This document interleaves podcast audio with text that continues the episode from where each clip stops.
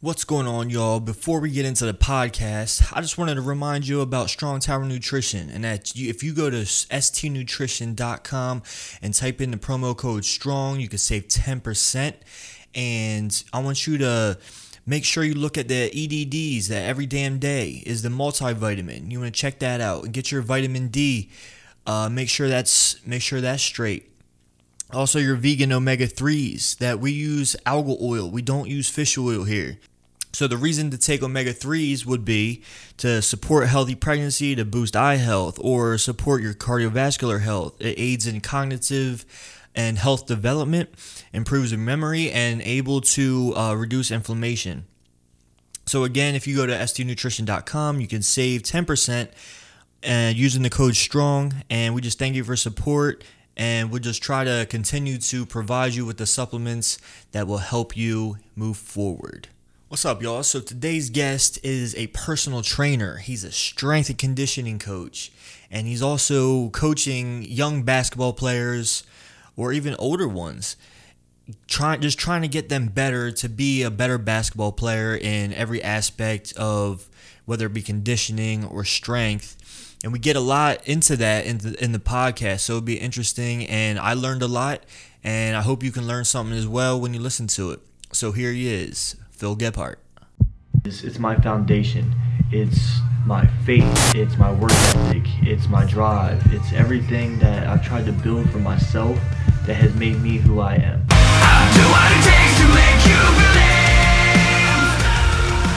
story is interesting. I mean, I, I um, my dad forced me to try out in seventh grade. I was afraid I would get cut. And I wasn't at Newcastle. Then I was at another Christian school in Michigan, and nobody did get cut. You remember those days of that, mm-hmm. you know, small Christian schools. And so I was worrying over nothing. But I was I was MVP that year. I was MVP eighth grade. Moved to Newcastle ninth grade. I was you know freshman on the varsity team. I was MVP and MVP all four years. And basketball just kind of was was natural and normal to me. Um, but I didn't think about you know maybe end of sophomore year, begin a junior year in high school, I really thought I, you know, that's when I started getting really recruited. Um, and I was like, okay, well, I can go to college for basketball, so that's cool. Mm. Uh, but uh, in terms of past college, I didn't think of that at all until my senior year in college. Yeah, did you just play basketball, or did you play other sports too? Yeah, in high school, I played uh, soccer in the fall, and I played baseball in the spring, and it was really good at both of those. Um, if I knew any better, maybe I should have pursued soccer because mm. uh, I was a goalkeeper, and, and, being a tall, big, athletic goalkeeper is is uh, is rare and it's it's wanted. And so when uh, in college, when I was there on basketball scholarship, they started uh, a men's soccer program, and I said, you know what, I'm going to go do it. And, and, I was the starting goalkeeper in college for soccer as well. Oh, wow, okay. Um, and I even had some coaches in that league that we were in say uh, that I'm the best goalkeeper they've ever seen at that level. And in, and it was a, a Division two level. So, mm. but um, you know, I only played the, the one year. I, I could have pursued that, and my my guess is I may have been even more successful at it. Okay, so oh, so you did play uh, soccer in college as well as basketball? Yeah. Oh, yeah, wow. I two sports. Uh, and, and you know I was recruited by a lot of Division One colleges, about probably 15, maybe 20 total schools, and mm. probably a dozen of those were Division One, maybe maybe more. Um, and then I chose to stay home and go to a Division Two school. Um, but I but looking back, ah, maybe I should have gone to a Division One school and, and, played. Some of those schools were in NCAA tournaments and uh, and good pedigrees and whatnot. But anyway, it is yeah. what it is. Yeah, but you never know. Like if it would have, if you would have gotten where you are today, you know, if you would have done that, you know what I mean? Yeah, the speculation's always fun. It's always yeah. it's always cool to think about. Um, I don't regret my decisions. I had a wonderful time in college, and and uh, but but it wasn't until my senior year that I actually, I think, performed to at least a level that I should have performed. You know, I averaged seventeen something points a game. I was third in the country in free throws at like 92%. Um, was all conference and, and but before then, like I never even averaged more than 10 points a game. Uh, I think uh, freshman year was like seven, and then sophomore and junior were both like nine and a half. Yeah. So I just felt like I was an underachiever kind of thing. Yeah, it's crazy. Uh, What are you? So what are you doing now? Like, are you specializing in anything, or are you just like a personal trainer or strength coach? Like, what do you call yourself? Yeah, you know, what do I call myself? We, my buddies and I, some colleagues that we've done some of the same certifications and mm-hmm. programs, mm-hmm. have asked uh, ourselves, uh, and we all roll in a group text. We've asked ourselves the same question because uh, you know when you think of personal trainer, a lot of people have uh, this preconceived idea. They think, you know, Ben Stiller from Dodgeball, you know, running Globo Gym, you know, yeah. they think of these guys that they see, you know, 24 hour fitness, you know, watching the TV behind their client's back. I've seen those people. Um, but we're, we're, we're definitely a cut above that. I've had, I've had multiple clients tell me that I know more about their health than their own doctor does. Mm-hmm. Uh, and I'm not claiming to be a doctor at all by any means. Um, but, uh, yeah, so I'll, I'll, give you a quick a quick rundown. Um, 2007 is when I stopped playing basketball. I went back and got my master's degree uh, at Concordia University in Irvine, California, uh, and I was a grad assistant on the men's basketball team. And that's when I decided to become a personal trainer to work my way through my master's degree because uh, it's real expensive in Orange County. And I thought, you know, oh, I played basketball. I know how to train. I know how to work out. Um, I can make a good amount per hour uh, and still be the assistant coach on the basketball team and make it through these couple of years, get my master's. Uh, and so when I got certified, my first certification was through uh, ACE, American Council on Exercise. Mm-hmm. And um, when I, you know, I studied for like six months, and, and, when I went through all the study materials and everything, uh, that's when I realized how much I don't know. Yeah. And for me, I I love being in that position. I love being in that place of, you know, this whole new world was open. Like, wow, I thought I, I thought I knew something. I, I don't know shit about shit when it comes to personal training, when it comes to working out, when it comes to exercise. And so that was a big jump for me in 2007, 2008. And then at the end of 2009 is when, um, you know, so I spent two years really evolving um, in this personal training field. And everybody that I studied always mentioned two names Charles Poliquin or Paul Chek. Yeah. Um, and Charles Poliquin's a French Canadian, and, and, Paul Chek uh, is probably revered as the you know best holistic health guru in the world. And so I went and learned through both of their certification programs, through both of their, uh, they both have started their own schools essentially. Um, and that's when like I went from like another big Pandora's box was open in terms of like, wow, I don't know anything even still, like even more than I didn't know two years ago. Now I don't know even more. And so it's that whole thing. The more you know, the more you don't know. So, you know, that led me to really pursuing strength and conditioning with athletes. It led me to a very holistic approach. Um, it led me to functional medicine and looking at blood work and lab work and, and, and hormonal adaptation and things like that. And so um, so my career has really evolved. Um, when I moved from California in 2016, um, 100% of my clients were executives, CEOs, CFOs, senior VPs, um, business owners, semi-retired people uh, between 30 and 60, and it was great. Um, all those people want to live forever. They want the fountain of youth. They have the money to pay for the training, things like that. And then we moved to Austin, Texas, and um, had to get scrappy and, and, and, build a new business again from scratch. Uh, but by the time we left there, which was only last week, um, my my clientele was was pretty much now focused back on that. It was it was high level executives. It was you know there was definitely athletes um, and there were were other folks that were training, but but that was my focus. Um, but being having the basketball background and the sports background, um, the last year I've really made it a focus to go back to my roots, to go back to basketball. Um, even though I've always had athletes, there's also always that Gen Pop clientele in the business. Um, and so about two months ago, I hired a business coach, and, and my main single focus is in the basketball world, working with professional basketball athletes. So, so yeah, it's it's kind of taken a turn, but I've basically gone back to you know my upbringing in, in basketball. Yeah, I mean that's cool because you know I kind of I went through the same type of thing. You know, yeah. I went through I went to this uh I don't even know what kind of school it is, kind of like a Votech college type yeah. of thing. I don't know what you call those. It was like a nine month school, and you can go for so many different things. Then they had one thing for like personal training, Right. and I went and learned. I thought I knew everything. You know, all I knew how to do was lift weights. But then I went and learned like so many different things, how to do things like uh, in the in in the water and different things like that. And we went to uh, got to go to Vegas to get our certification, which Cool. was the uh, NSCA. yeah. So I got that, and then I ended up getting also the ISSA, and then um, so like after so after that, that really opened my eyes to like, oh wow, like this is something I like to I like to do because the re- the reason I wanted to do it in the first place was from training with the football team. And I tell people the story all the time is like my upper body was dead. I w- I couldn't do anymore, you know. And uh, I was on the ground, like, so coach wanted us to do push ups. I was like, Coach, I can't, I literally can't move. He took me by my shirt and was just like, Come on, Hamrick, and just like raised me up and down, you know what I mean? I was like, I want to do this to people. Yeah. you know? And then you know i got to do that. But then somewhere along the line it was just like huh like a lot of a lot of these people seem to just they want it in their mind but not enough to do what i need them to do. Right.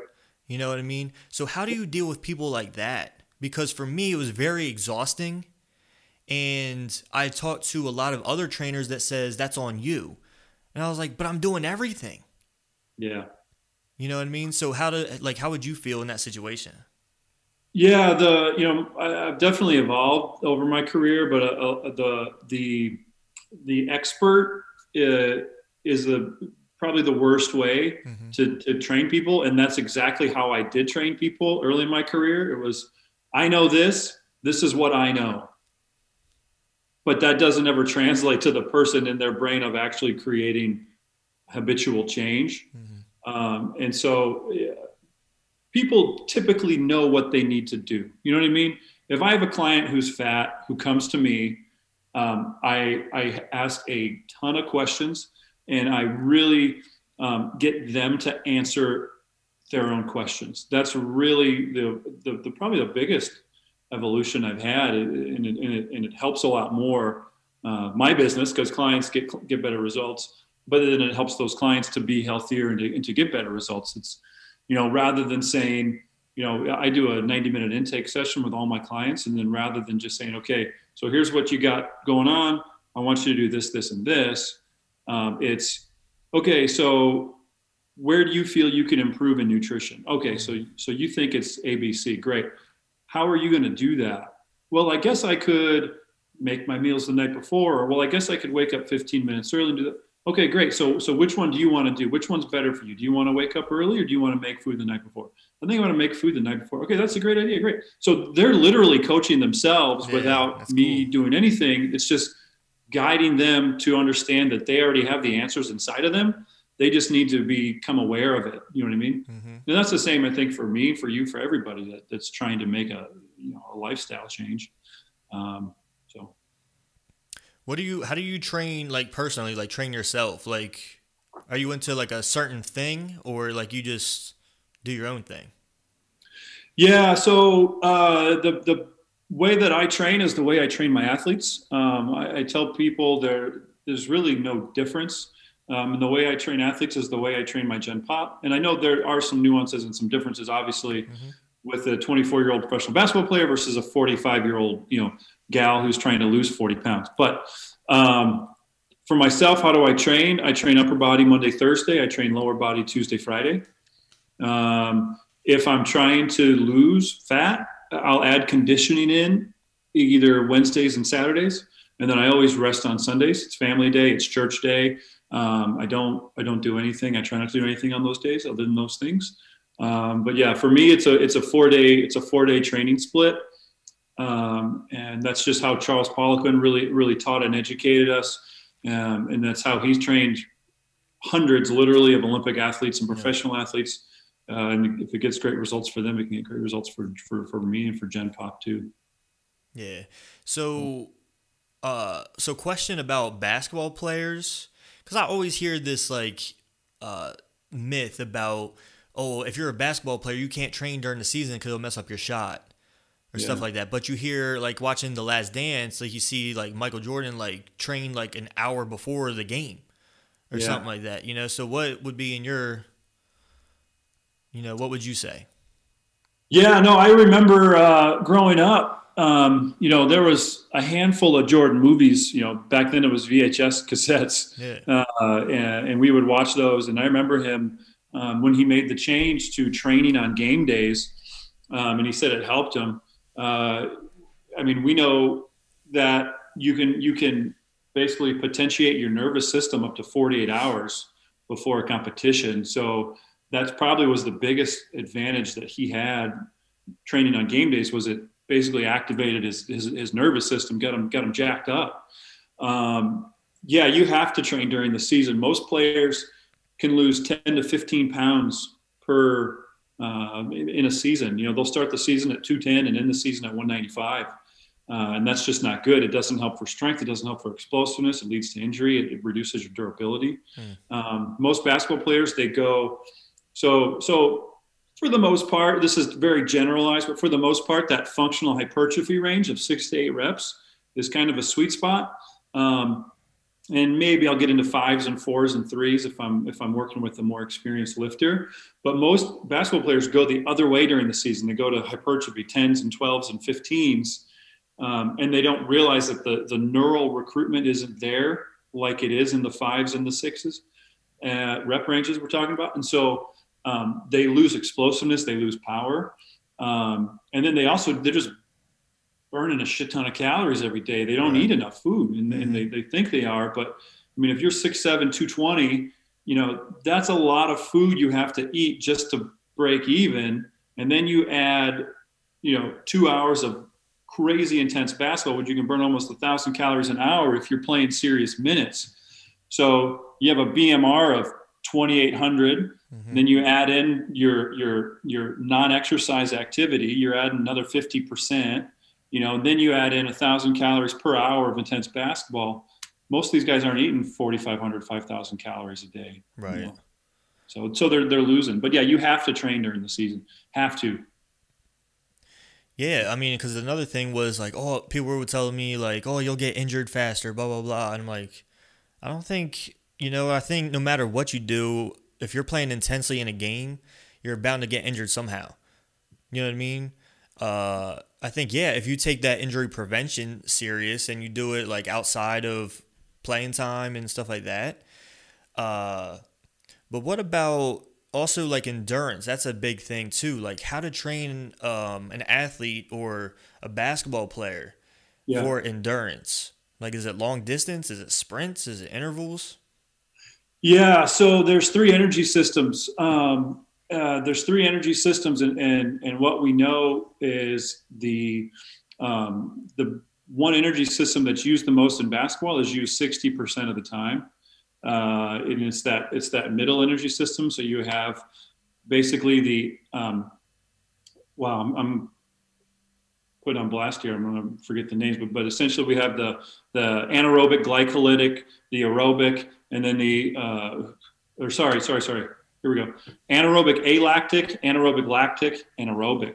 Okay, and the anaerobic alactic is that you know vertical jump, like three seconds of en- of energy, and then there's the anaerobic lactic, which is that you know intense effort but short bouts, and then there's that endurance or that aerobic, and 60% of basketball is played in that anaerobic lactic. So that's how your training has to be. That's how your training should be. And there are different energy systems because you're using different fuel sources in each energy system. So if you're training in endurance over here, you're not using you're not training your body to use the correct fuel source that you use in a basketball game. So you have to train, you know, you use the term intervals like you you could you could use that um, but but think about a basketball game. There's there's a play, you know, in the NBA it's 24 second shot clock, Mm-hmm. and then there might be a dead ball in that play. So that play might only last 20 seconds. But then sometimes there's a play and then transition to the other end, 24 second shot clock, transition back. But if you think about, there's usually never more than three or four back and forths mm-hmm. before there's a dead ball. And it's usually two back and forths or even less. So think about the amount of time that you're using and the amount of effort you're putting into that time, if you want to look at it that way. So intense bouts 20 seconds 30 seconds 40 seconds um, and and the way you do it is you you train for the power first and then you increase the capacity so you're going to train in the correct energy system in that middle for the most part um, and say say it's june and the basketball season just got over and, and you rested up for a few weeks and then you get back to training your conditioning is always focused on max effort in those short in- intervals those short short periods.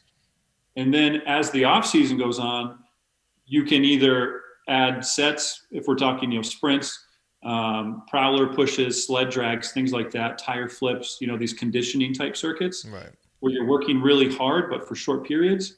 Um, and then over the course of the off season, you can add sets, you can decrease time, you can increase the amount of the set. You know what I mean? But your conditioning will improve that way. There's there's that's where like the the whole science and the art come into it. Like, right. so we're talking the science, and then you as a coach need to figure out what your athlete needs specifically. Um, but you in, you increase the capacity only after you're you're working on the power of that specific energy system. Does that make sense? Yeah, it makes tons of sense. Yeah. Yeah, I mean, because that's what I mean. That's what I would think. But how do you think? Uh, like guys in the NBA, like do you, do you think the trainers in the NBA are doing doing those type of things? No. No. No, I, I know a lot of coaches across the world, and none of them have spoken highly of any strength coach in the NBA. Now, I don't know anybody personally, right, so this right, is right. hearsay. I don't know you. Um, I know, you know, I talked to a, a Division One uh, university basketball program strength coach last month, we have uh, some of the similar uh, certifications through the Poliquin, the Charles Poliquin route. Um, and he said he knows firsthand. James Harden walks in the beginning of the season and throws down a hundred thousand dollar check, basically saying, "Here's my fines for the year. You don't plan on seeing me in the weight room." Um, I know a lot of a lot of the, the, guys are, you know, with the physios and whatever, they're focused on, you know, injury prevention and prehab and the, the banded crap and stuff like mm-hmm. that uh, they don't focus on the training. And so um, I I don't know. Again, I couldn't tell you one name on a strength a strength coach in the NBA. I couldn't tell you one name. So yeah. this is this is hearsay. But from the people that I know, right, uh, and what I've seen, just you know, LeBron James's workouts and people doing this and that in the weight room and on Instagram and whatnot, it, it's not impressive to me at all. Right.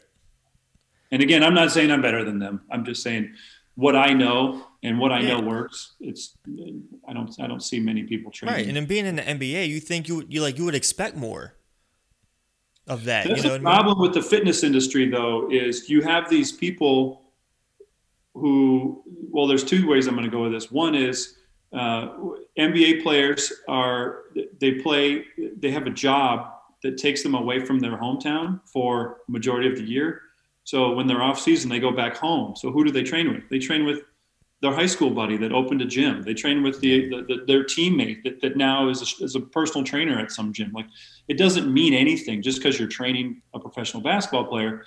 But that then could parlay you into a career. You know, LeBron James's high school friend. I'm using an example. Mm-hmm. Okay, he's training me in the off season, and then LeBron changes teams. Hey, you know, he pressures the team to hire this guy as a strength coach. You know, um, and you got that, and then you also have, you know, the fitness industry. There's there's all these influencers now on Instagram who just look good, mm-hmm. and because they look good, they have a gazillion followers, and people think that what worked for that person is going to work for them, and sometimes it can, but just because you look good doesn't mean you know shit. So.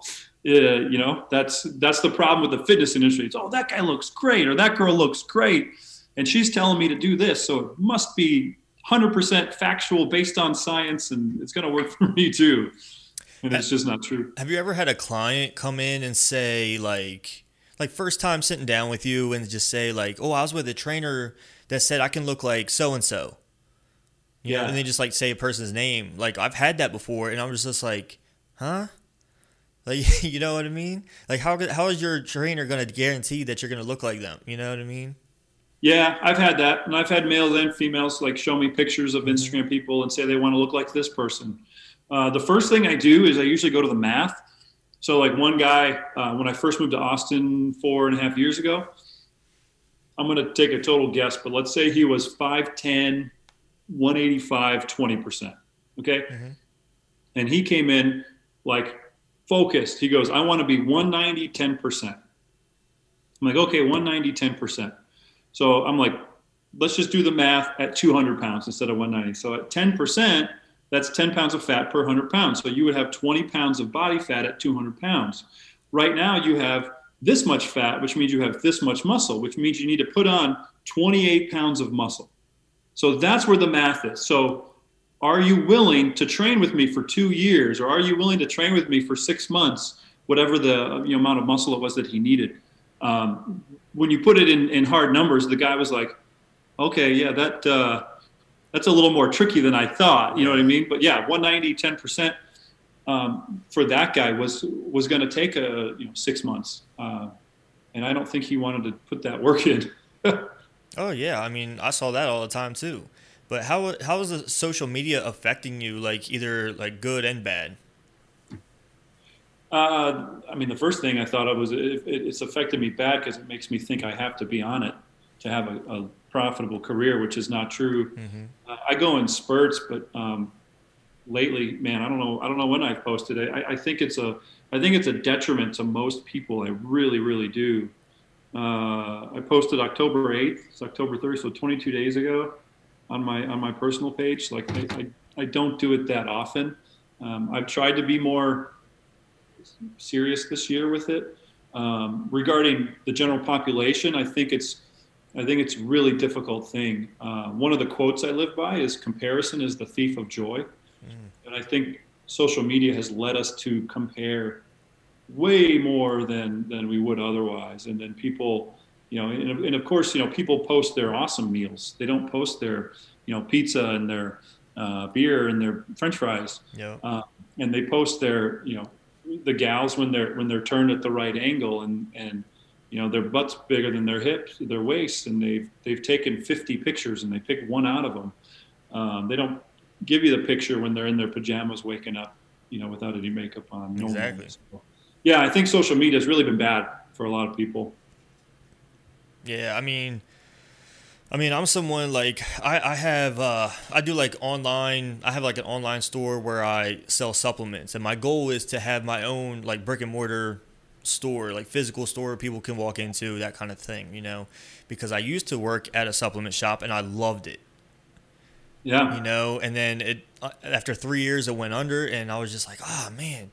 Like I love just waking up in the morning, unlocking the doors and just like setting everything up for people to come in and stuff like that and just the interaction with people and getting to know their fitness levels and you know, we talk about different things and stuff like that. So, what do you think about uh, different types of supplements. Like you said, you're like holistic. Like what kind of supplements are you do you look into for like your clients and stuff? Yeah, um, I have a foundation like the basics. Uh, the basics are um, fish oil or omega threes, um, vitamin D, and magnesium. Uh, that's really where I start. Um, from there, assuming people have the cash and they want to invest in themselves and their health, um, then the foundation also includes a multivitamin, multi-mineral, usually a greens powder, and then uh, something for their gut, something digestive. Um, and so those are my basics. Um, we know that there's a vitamin D and an omega 3 receptor site on every cell in the body. Mm. Um, and we know that vitamin D literally affects everything we do in a positive way. Um, most people don't get enough from the sun. And even now, October 30th, and being above the 37th parallel, most people aren't going to get vitamin D anymore until uh, until the spring. Um, it's called the vitamin D winter, and that's why the flu season happens. I don't call it flu season; I call it vitamin D deficiency season. Oh, wow. So we, are out in the sun. We get so the and the reason we don't get in the, in the winter is because the UVB rays aren't there. We get vitamin D from UVB. And so we go throughout the summer. We're outside more. We're obviously, you know, maybe at the beach or the pool. We have our shirts off. We're in, you know, bathing suits. uh, and our vitamin D just goes up, and it, it peaks about right now, about September, October, and then everyone goes back indoors. They put their clothes back on, and that vitamin D starts to go down, and that's when people start saying, "Hey, we need the flu shot." Uh, but in reality, you just need to optimize your vitamin D. You need to optimize your immune system. So um, so yeah, vitamin D is critical. That's the first one. And vitamin D will help with body composition, will help with sleep, it will help with immune system, will help with recovery, It'll help with muscle growth. We, we know all these things about vitamin D.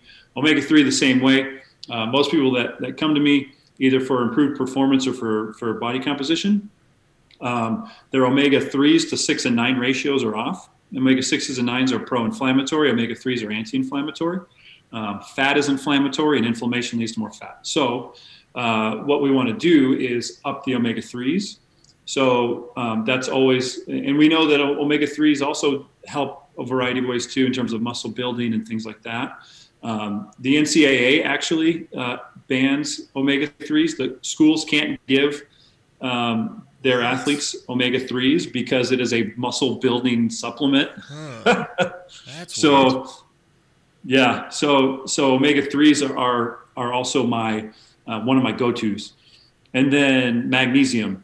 So magnesium uh, is a mineral found in the dirt. Um, our dirt is very depleted uh, nowadays, and three out of four Americans are deficient in magnesium. Uh, and magnesium is necessary in over 350 uh, chemical reactions in the body. So this certain chemical reaction is going on. There's not enough magnesium present. The chemical reaction can't happen. And so um, everybody needs it at some point uh, in, in, certain dosages. And so uh, magnesium is absolutely critical. Um, it's an electrolyte, so people aren't hydrated. It helps with hydration. Um, it helps with stress uh, and the stress response in the body. Everybody nowadays is stressed. Um, it helps with blood sugar regulation. Most people don't have their blood sugar stabilized. So there's a host of things that, that we need MAG for. Um, so those three are without question like everyone needs them to some level, to some degree, at some point in the year. I don't think it's a permanent thing, but it definitely needs they need it at some point. All right, so for uh, for omega threes, so I actually sell a omega three that's not fish oil. Yeah, it's algal oil. Have you ever heard of that? Yeah. Okay, because I wasn't sure, like, uh, because what it says is that instead of the the fish using the fish can accumulate toxins and um, can produce peroxide. So I guess that's what it takes out. So I don't know how big of a difference that makes. I know it doesn't taste like it doesn't taste like fish. You don't burp up fish like you would with a supplement like that. But um, like in your opinion, like I don't know if you ever tried it or anything like that. Just because when I've used it, I was just like I don't know if there's a difference. Yeah. You know, but I don't taste the fish, so that's what I like about it. Well, I think anything out of the sea is important. Yeah. I think if you look at civilizations, they've always lived near water, and um, I want to say, you know, I might get the numbers mixed up, but but you know, uh, you know, anthropologists say that that you know, primitive man um, consumed 300 to 400 grams of omega 3s in their diet weekly. Yeah. And modern man, it's like 20 to 30. It's like one tenth of the amount. So no wonder there's a lot of disease and, and, and obesity and things like that. Um, but civilizations were always around water. Um, so, so the sea naturally, or rivers and streams naturally had uh, produced life, which humans could then eat. Um, so I think it starts with food. Um, anything out of the sea you need to eat. Uh, I take fish oil. Uh, but we eat fish five times a week, literally, sometimes six. Um, just about every night for dinner, we have some type of fish and we rotate them. And we always have, I can show you my freezer now. We have four or five different types of fish. Yeah. Um, crustaceans, um, those are kind of superior to fish. Um, so yeah, anything out of the sea you need to eat first. In terms of supplements, though, if you're not eating it, then yeah, let's supplement with it. Um, I could not tell you the if algae oil, uh, I know I don't think krill oil um, is is good. Uh, flaxseed oil, definitely avoid that. Flaxseed oil is rancid when it hits the shelves. Um, flaxseed is fine, but not flaxseed oil. Um, so when you're doing omega threes, I prefer Um, I'm I have a, com- a, pro, an account with Designs for Health, and Designs for Health is is one of the best rated supplement companies in, on the planet. Okay. They're very clean, uh, very good source. Um, but the omega threes that I use are always the, the, the smaller the fish, the higher the omega three content. Okay. So their fish oil is always made from sardines, anchovies, and mackerel, um, and uh, and that's just the one that I use. Yeah. Yeah. Yeah, it's funny because I was thinking about so when you said like uh like the when when man was like primal in there in that era, uh they ate fish so much and stuff like that, and I thought of that show Alone. You ever seen that show? Yeah. You know, we don't watch much TV, but I have seen it. Yeah. Yeah, so like when they couldn't there would be times where the one I saw they were put in the Arctic. Yeah. And when it started getting real cold, they couldn't find anything to hunt. You know, they were setting traps for rabbits and squirrels, but then other than that, so they had to go for fish. You know, and they were just eating fish over and over and over. The guy that ate the most fish pretty much uh, won. You know, Yeah. because of course the you know the, the you know you had producers and stuff. They checked you like once a month or twice a month to make sure you were healthy enough to keep going. Right. But uh no, this dude because it's funny is like in the beginning he killed a moose. So he had it was like 900 pounds of meat or something like that, Yeah. and uh and it just didn't it didn't work for him Wow. Huh. because there was so much meat that it got bad because he couldn't finish it. Right. You know, Yep. he just wanted to save it. Yeah. And and you know it was the fish that helped him more than anything. I was That's awesome. like, yeah, I wouldn't doubt it. Yeah, and then when I started that show, it completely changed my mind about things Yeah. because I was like, oh, if he kills a moose, he's good. You know what I mean? That actually pretty that probably hurt him a little bit. Yeah. So the the the thing that probably helped him the most because he was probably, uh, I would guess, in a severe caloric deficit. I would guess there's a lot of problems that he's dealing with. Uh, it's probably the DHA content in the fish that just really supported his nervous system, supported his brain function, helped him not go crazy. You know, all those types of things. That's crazy. Do- Um, so you said you don't watch too much TV, but I was wondering like if you there's a bunch of like health documentaries. Like you got the vegan ones, you got the uh, carnivore ones, you got all these different things. Do you have like a favorite that you've seen? Uh, the first one that comes to mind is uh, Fathead. Oh, I never even seen that. Yeah, Fathead was a basically rebuttal to Supersize Me. Um, and, and I and I I've never seen Supersize Me, but I've read plenty about it. And this is I know now what ten years old. It's, it's it's a long time ago, but basically the guy ate fast food for a month, and anytime they asked if he wanted to supersize it, he said yes. Right. Um, Fathead went around and did the almost exact same thing. He ate only fast food for an entire month, and his his mission was to prove that you can actually get healthier if you control what you eat. So it's about the macronutrients um, and and keep your calories to a certain level. I think it was just 2,000. I think it was like the standard RDA 2,000. Um, but he never had the soda. He never had like French fries. I think he ate some bread here and there, but but basically he he he managed the macronutrient content, the breakdown, and he managed the calories. And the doctor that he went and did his checkups during the videos like uh, was like, I don't support you doing this. I don't. I, I don't. I'm not helping you. Blah blah blah. I'm just taking your measurements. But at the end of the movie, all of his all of his biomarkers improved. Wow. So, so his point was supersize me, supersize me as bunk, and that's the problem with a lot of these documentaries. Is is is you know you can you you can, I mean, essentially it's propaganda. Wh- Whether you whether you're for it or against it right. is probably whether you like the movie. Um, but documentaries show one side and they tell you the story and they tell you this is fact. Sometimes it isn't. Right, and they word things in certain ways, and they gear it towards the people that are that are already doing that. Yeah. You know what I mean? Like the vegan one. What's the what's that called? I forget what it was called. Forks over knives. No, there's, there was another one just recently came out. Oh yeah. It showed all Um, the what was vegan athletes. uh, with the one the one guy James uh, Yeah, James. yeah. Yeah, I watched a few minutes. I, I watched a lot of breakdowns on both sides because I mean this is my job to, to you know pay attention to it. Um, But uh, yeah, Yeah, game, a- the game changers. That's what it is. game changers. That's right. Yeah. Yeah. So that one is that something like? Do you have clients that ask you about these things, like stuff they see oh, on TV? all the time.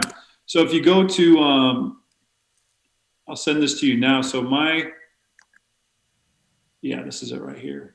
My wife works for um, uh, a global health guru, if you want to call him that. I'm sure he would hate that term, but I'm, I'm messaging it to you now. Uh, but his name's Chris Kresser, and he actually, Oh, okay, yeah.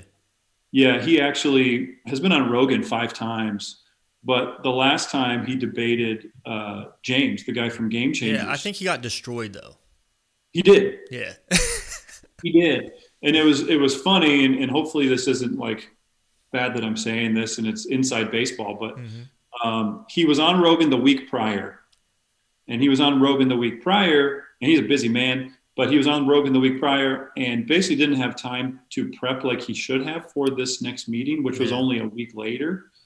Uh, and he went and did it, and he actually texted my wife and some of the others who are like the managers essentially of his company, and basically said he's like I got destroyed. So Mm. but but what he did, what I just sent you was after the fact he was able to do the proper research and he posted it on his website debunking pretty much everything you know what James said because James was like you know how do you even call yourself an expert Chris you don't even know how to read a forest plot and it's like he was debating these some of these points that were kind of kind of ridiculous if you ask me Right. but, Yeah. But yeah so I just sent you that because it's Yeah. it's interesting to read but um, but yeah he did he, he got he got pretty crushed on that debate Yeah. I listened to uh, crap. What's his name? Layne Norton a lot. yeah Yeah, and um, because I listened to him debunk what the what the health Yeah, I remember what the health. Yeah, that's another big one lately. because that was a big one. Um, my favorite actually isn't it? It's not so much about food. It was more about steroids. It was um, bigger, faster, stronger. I did watch that with the bells. Yeah, Yeah, yeah, that was fun. that was one of my favorites. I've always been interested in in that kind of thing, like different steroids and like what it really does to you and what people think it does. And you know, you got it. You know, it goes as far as taking it to Congress, and all these people just love baseball. They don't know nothing about what they're what people are taking. Yep. They just know Sure. that they love baseball and they don't want it to ruin their sport. You know what I mean? I say, I say, let it happen, and let's see how far they can hit a ball. You know, and and if if you got like doctors like overseeing things or something like that, you know, I don't see what the problem would be. It's out there. I mean, there's been technological advances in equipment and in you know the science behind how we we eat and what we should eat and supplementation. Why wouldn't we allow you know some uh, some steroids into the into the mix? Right, and everyone's looking for an edge no matter where you're looking at. yeah. You know? Hey, if you can, you know, grab the top of the backboard, I don't care. Let's let's see it. yeah, Show I me mean, what you can do. exactly. You know, I mean, it's being used even in. I think uh, they said cycling is the most used Yeah, out of all out of everything. yeah. Cycling. A lot of Olympians, the Russians, a lot of a lot of a lot of uh, Olympic teams get get get in trouble for using them. Yeah, it's crazy. Yeah. So, uh, what? How many? Um, do you have a lot of like success stories, like with for people? Yeah, yeah, I do. Um, some in the basketball world, some in the you know Gen Pop world. Uh, one of my favorite clients I ever worked with. Um, he's still working out with with a coach of mine at, at my gym in Austin. He, um, if you go on my Instagram and scroll, you know, a few swipes down, you'll see him. But he was 350 at his peak, Mm.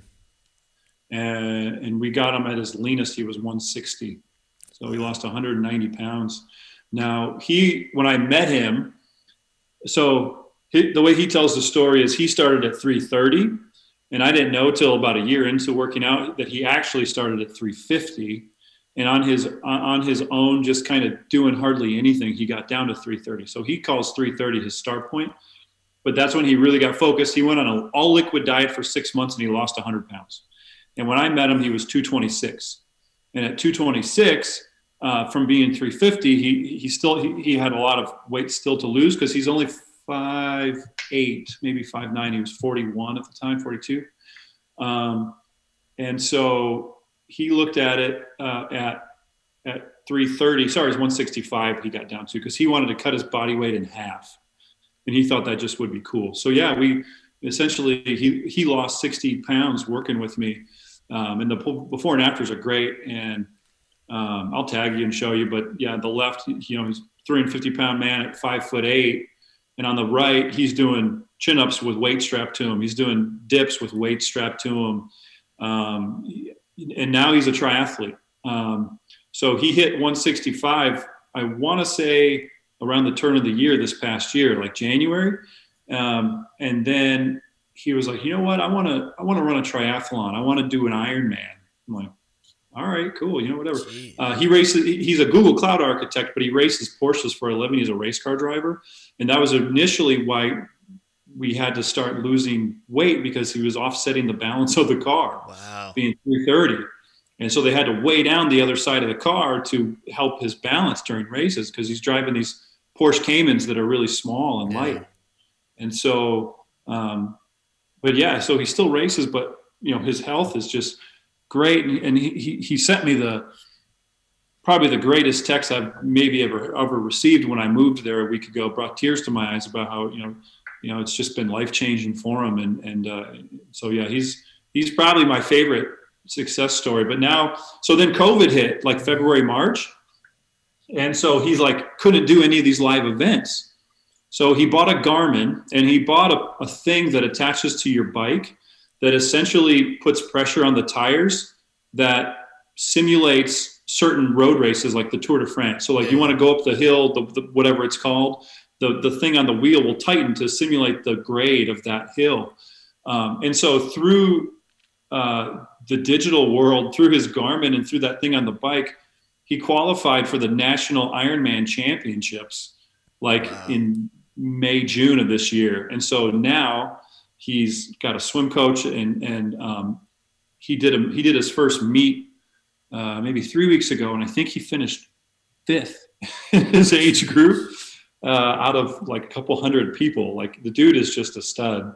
So yeah, I, I love talking about him and singing his praises because he's just he works his ass off and and and can't can't can't say enough good things about him. Yeah, that's great. That's crazy, man. Like, yeah. did you, did you hear?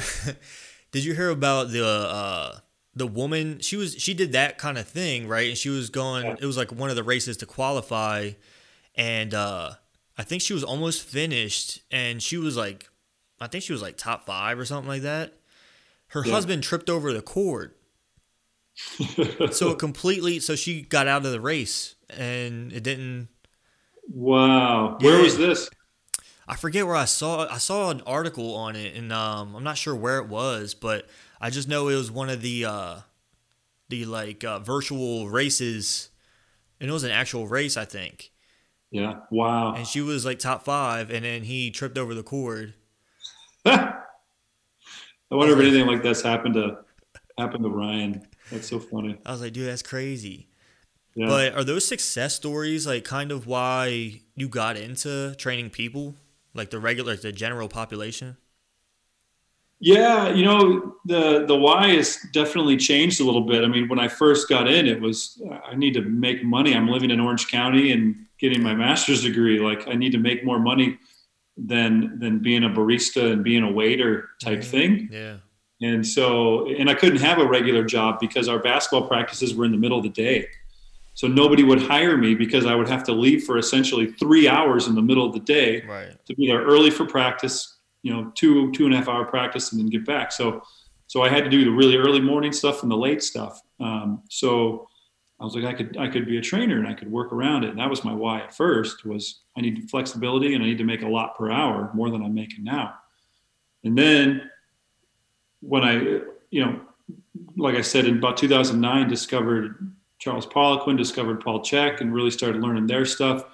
I was really like, wow, it opened up a Pandora's box. Like I can really help people, like not just help them to lose weight, but like help them to live longer, help them to not have a heart attack, help them to, you know, be able to play with their kids and their grandkids. Like this is amazing. And, and just working with people and being a coach was why I went back to college in the first place to get my master's. So Um, and I went to be a basketball coach, so I changed that to being basically a person, a human coach. But um, but yeah, I, I, love helping people.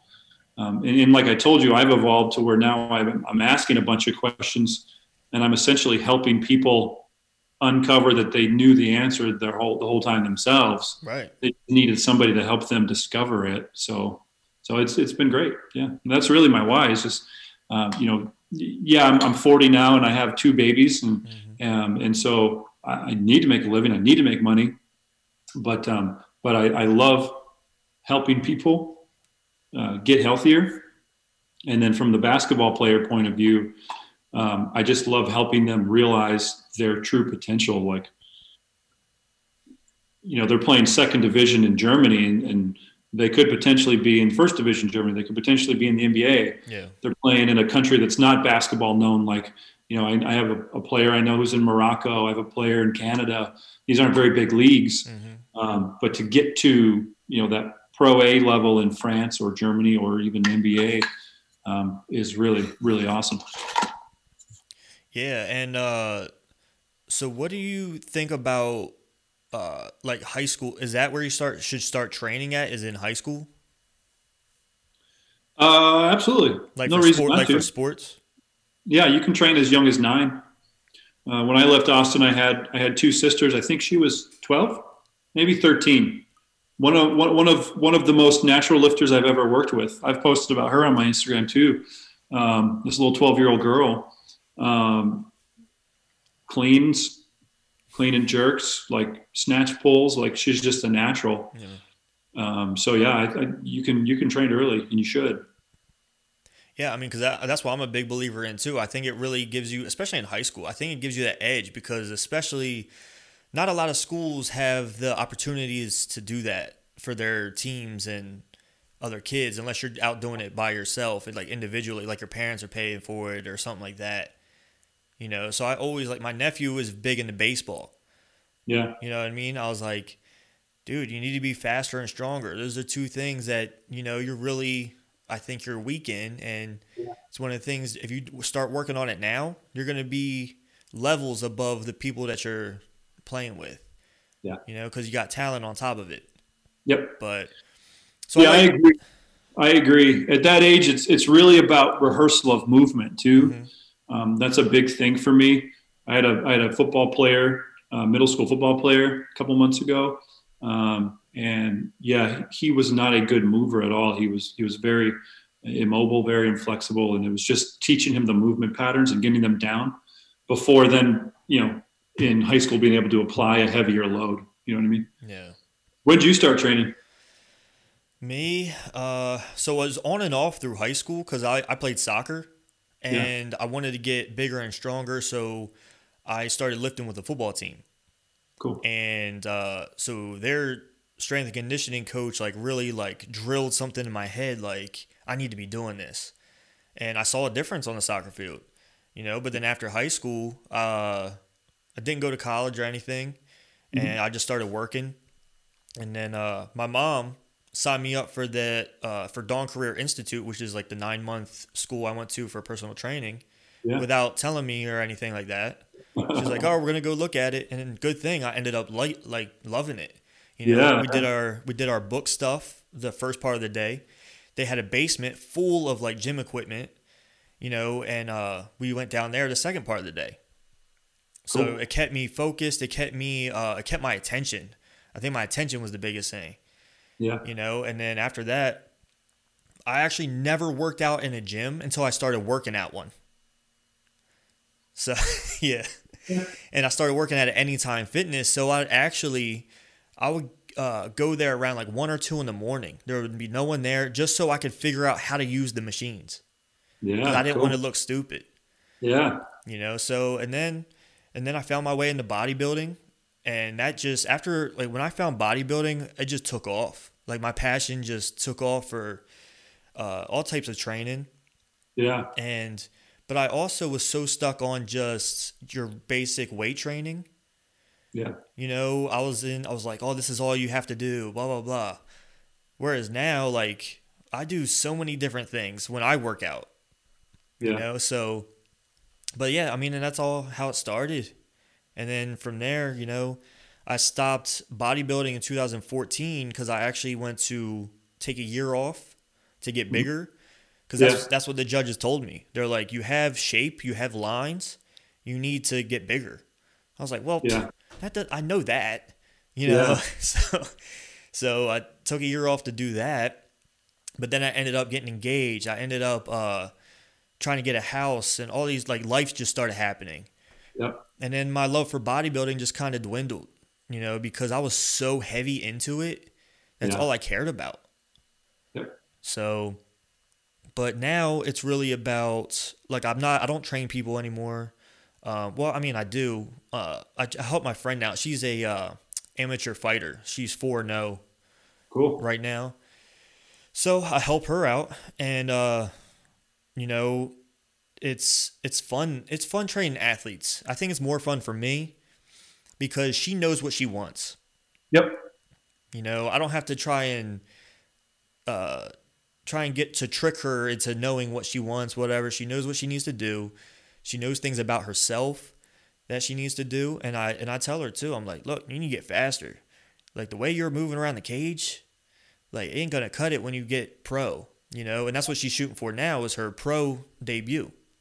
Cool. So that's what we're shooting for, and that's that's where I'm at with training, you know. And I do a lot of powerlifting. I'm big into that right now. Yeah.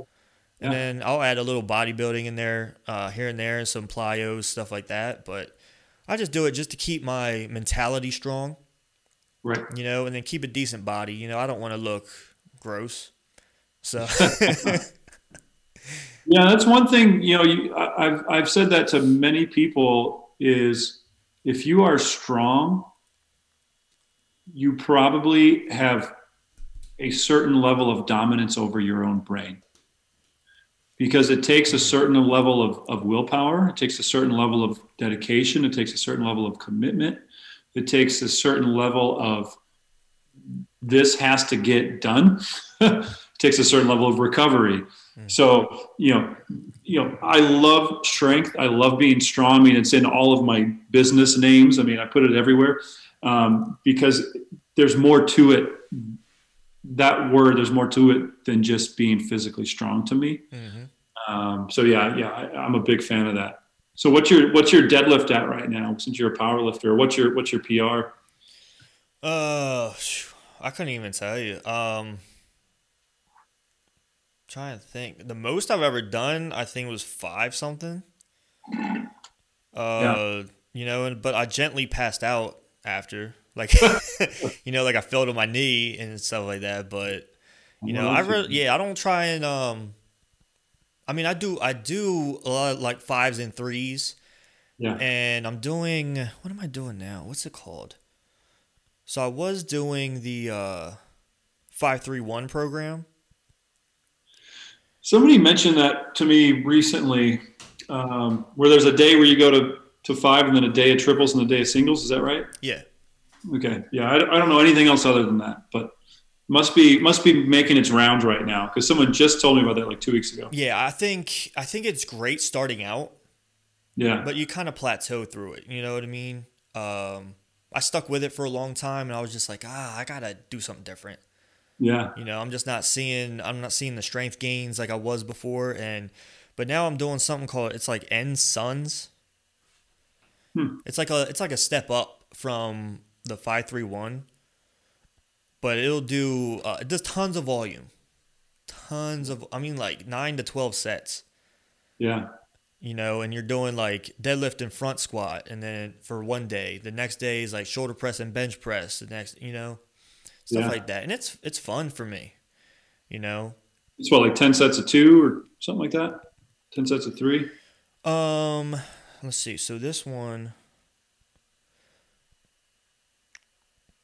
So this one will go uh, five five reps of seventy five percent, and then three reps of eighty five percent, ninety five percent one rep, and then the rest is threes, Okay. and it goes 90, 85, 80, 75, 70, 65. Okay. So you're just backing off for the final Right. X amount of sets. Okay. Yeah, Interesting. and it changes every week too. Yeah. but uh, I mean, it keeps things interesting. It keeps it you know fresh and fun for me because that's what I'm so used to doing the same things because I'm the same way with eating. I eat the same thing Yeah. every day, you know, because I can do that. But then, you know, on my days off when I'm not working or something, I go all out. Like, you know what I mean? Because then that kind of like resets everything.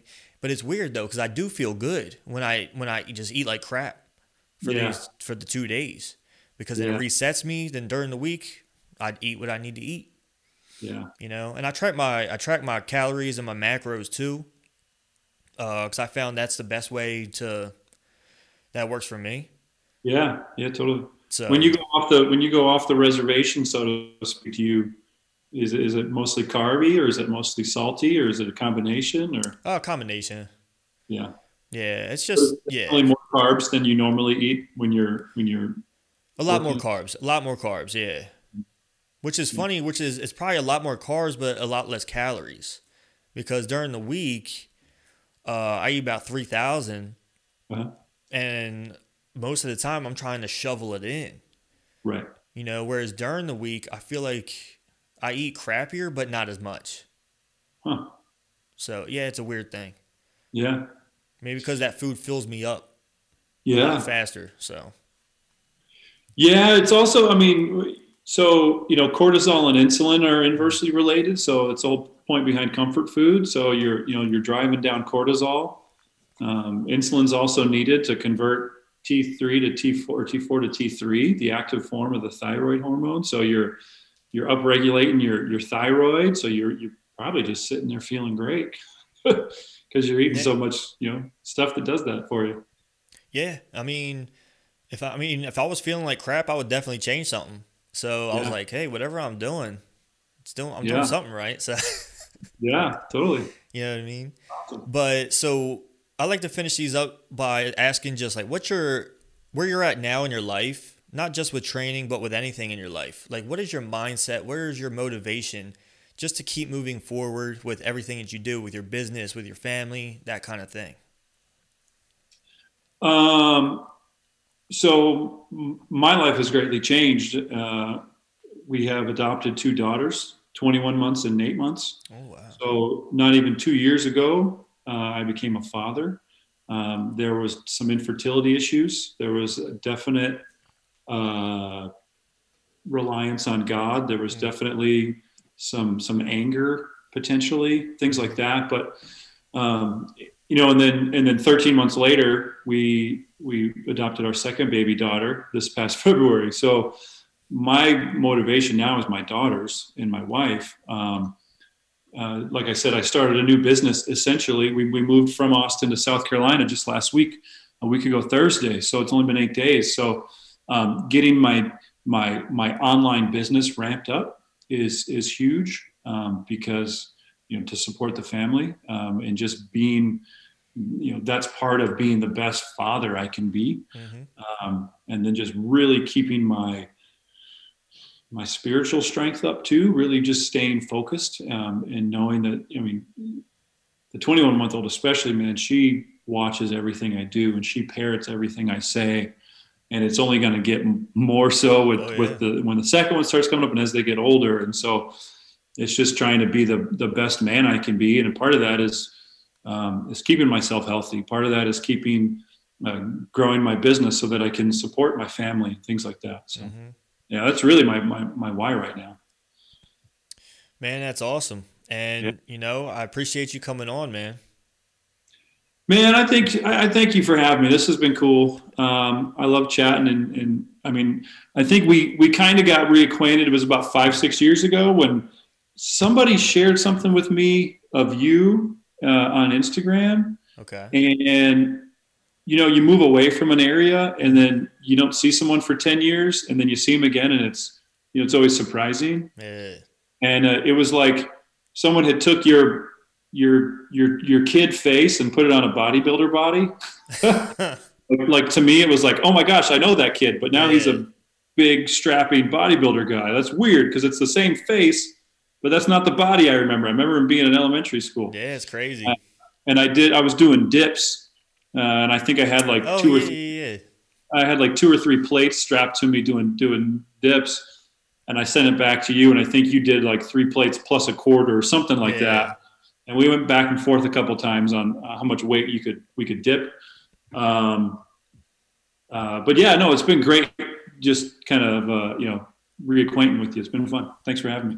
Yeah, man, I appreciate it. And you know, I just uh, you know, just hope you do, you know, all the big things that you plan to do, like especially with your business. You know, because I know how that how that goes, and I know it's tough.